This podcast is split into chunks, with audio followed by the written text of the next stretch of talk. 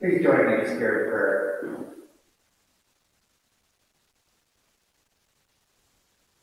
Gracious God, giver of all good gifts, how can we even begin to thank you for the gift of your love that holds us in life, the gift of your creating love that recreates us in each moment and opens our hearts and souls to live in you and from you and with you. Lord God, hold us in this day.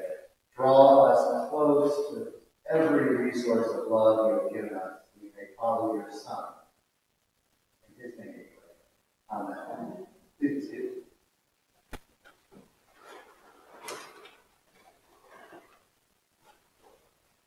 Going to do a quick mask check. Please make sure your masks are open. Thanks. So I had a high school youth group yesterday morning at St. James School for their welcome table feeding program, where they set up this big tent on 33rd Street, and they invite people to come pick up food. And about 150 or 160 families roll through for generous helpings of fresh food, food from the garden, food from the shared food program. It was a really abundant event, and our, our youth did a marvelous job helping out. One moment when I was standing off to the side on Lippincott Street, I fell into a conversation with a young man. He recognized me, and I recognized him. He was the first student St. James School ever had. Ten years ago, we met. He, of course, has graduated and he's now starting off his life in trade school after high school. His name is John. And in the course of our conversation about his St. James School experience, he said this that touched my heart. He said, You know, they never stopped loving you here at St. James.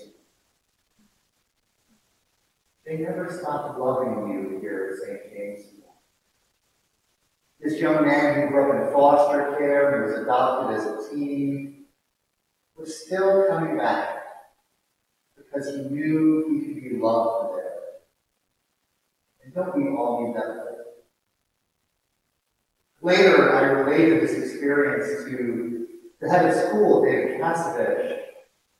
David said, well, that is our goal. That's what we're trying to achieve here. We want to be a constant in the life of our students. We want that we want a forever connection, he said. We want a forever connection with each of our students to help them through their life.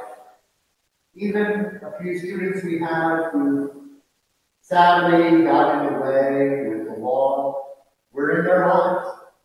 We're helping them out. And I've already known that St. James School was grounded in the gospel.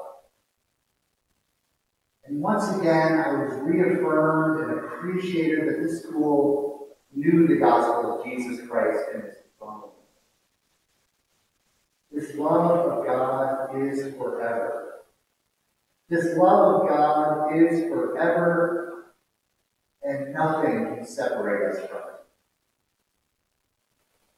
I really felt renewed in the love of God by seeing their witness to the gospel in them.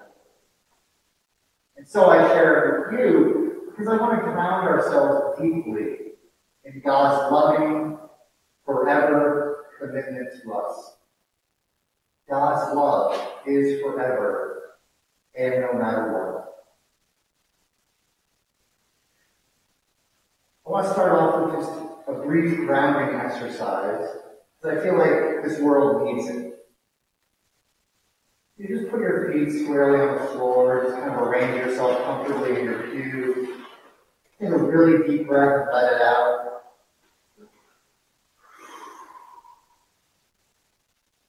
Now what I want you to do is take the instructions of 1 Thessalonians and relate to your own soul with the gentleness and kindness of a nurse caring for a child. Make your voice gentle and kind and loving as you speak to yourself. And close your eyes and gently say, I am loved by God forever.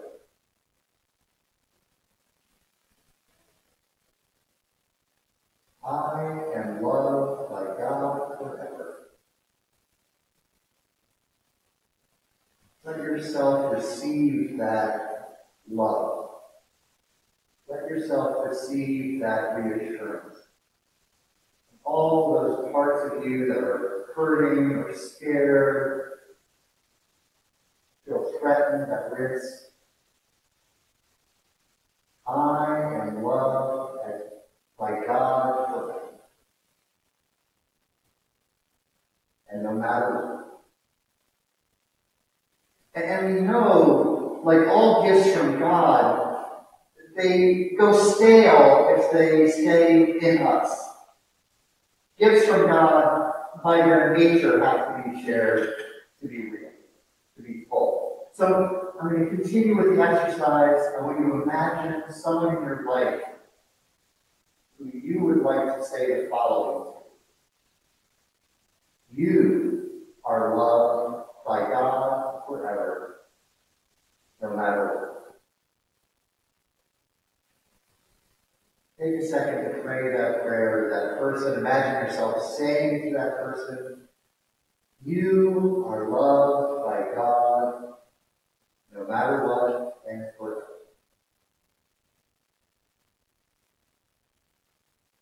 Maybe you'll take that phrase with you today. Maybe you'll have somebody to share that with.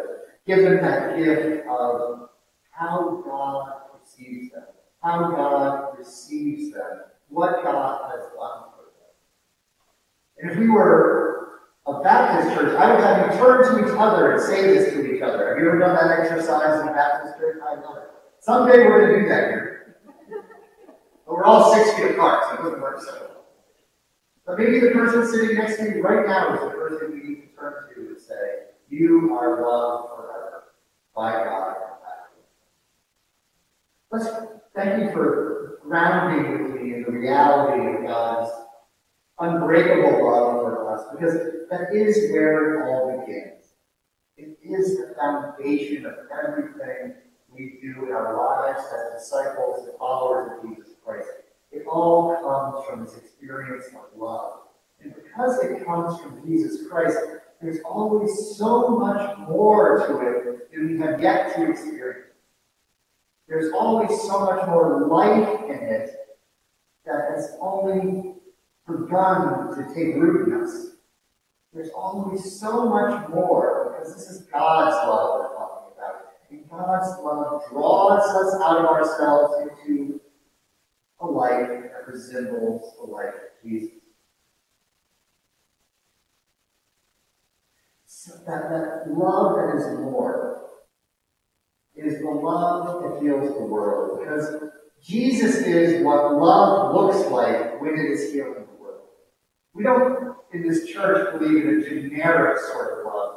We believe in a very particular sort of love embodied by a very particular person in a very particular life story, and that is Jesus embodying the love that heals the world. As Cornel West says, to take that a step further, justice is what love looks like in public. Justice is what love looks like in public. So this love is dimensional. It takes us out into new places with new resources. And we must be careful not to fall into certain love traps. We need to be careful not to domesticate this love, to make it only love of family, or love of people we like are our. All that love is part of this love. It's a blessing of this love. And the love, this love, moves us farther. We must be careful not to sentimentalize this love, to make it a feeling of the heart only. It is a sentiment, and so much more a commitment, a life action, a resource. We must be careful in this day and age not to nationalize this love to only love those who are like us or near us, are part of this entity we call our country. We know in Jesus that this love is for the world. It's a universal love. And we love those close and we love those far away. And as much as romantic love is the best, and that love of Jesus is part of romantic love. This love draws us even out of that into new experiences of connecting with those we don't like. And even farther than that, to people who might choose to be our enemies.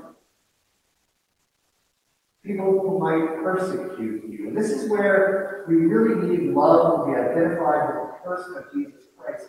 Because he said, love those who persecute. And he said that as someone who loved those who persecuted him. He said, love your enemies. And he said that as someone who loved his enemies even up to the cross.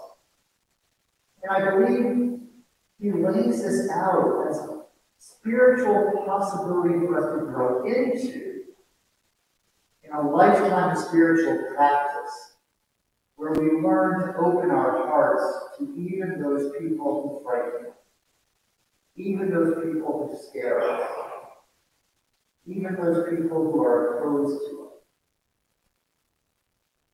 That is something promising to grow into.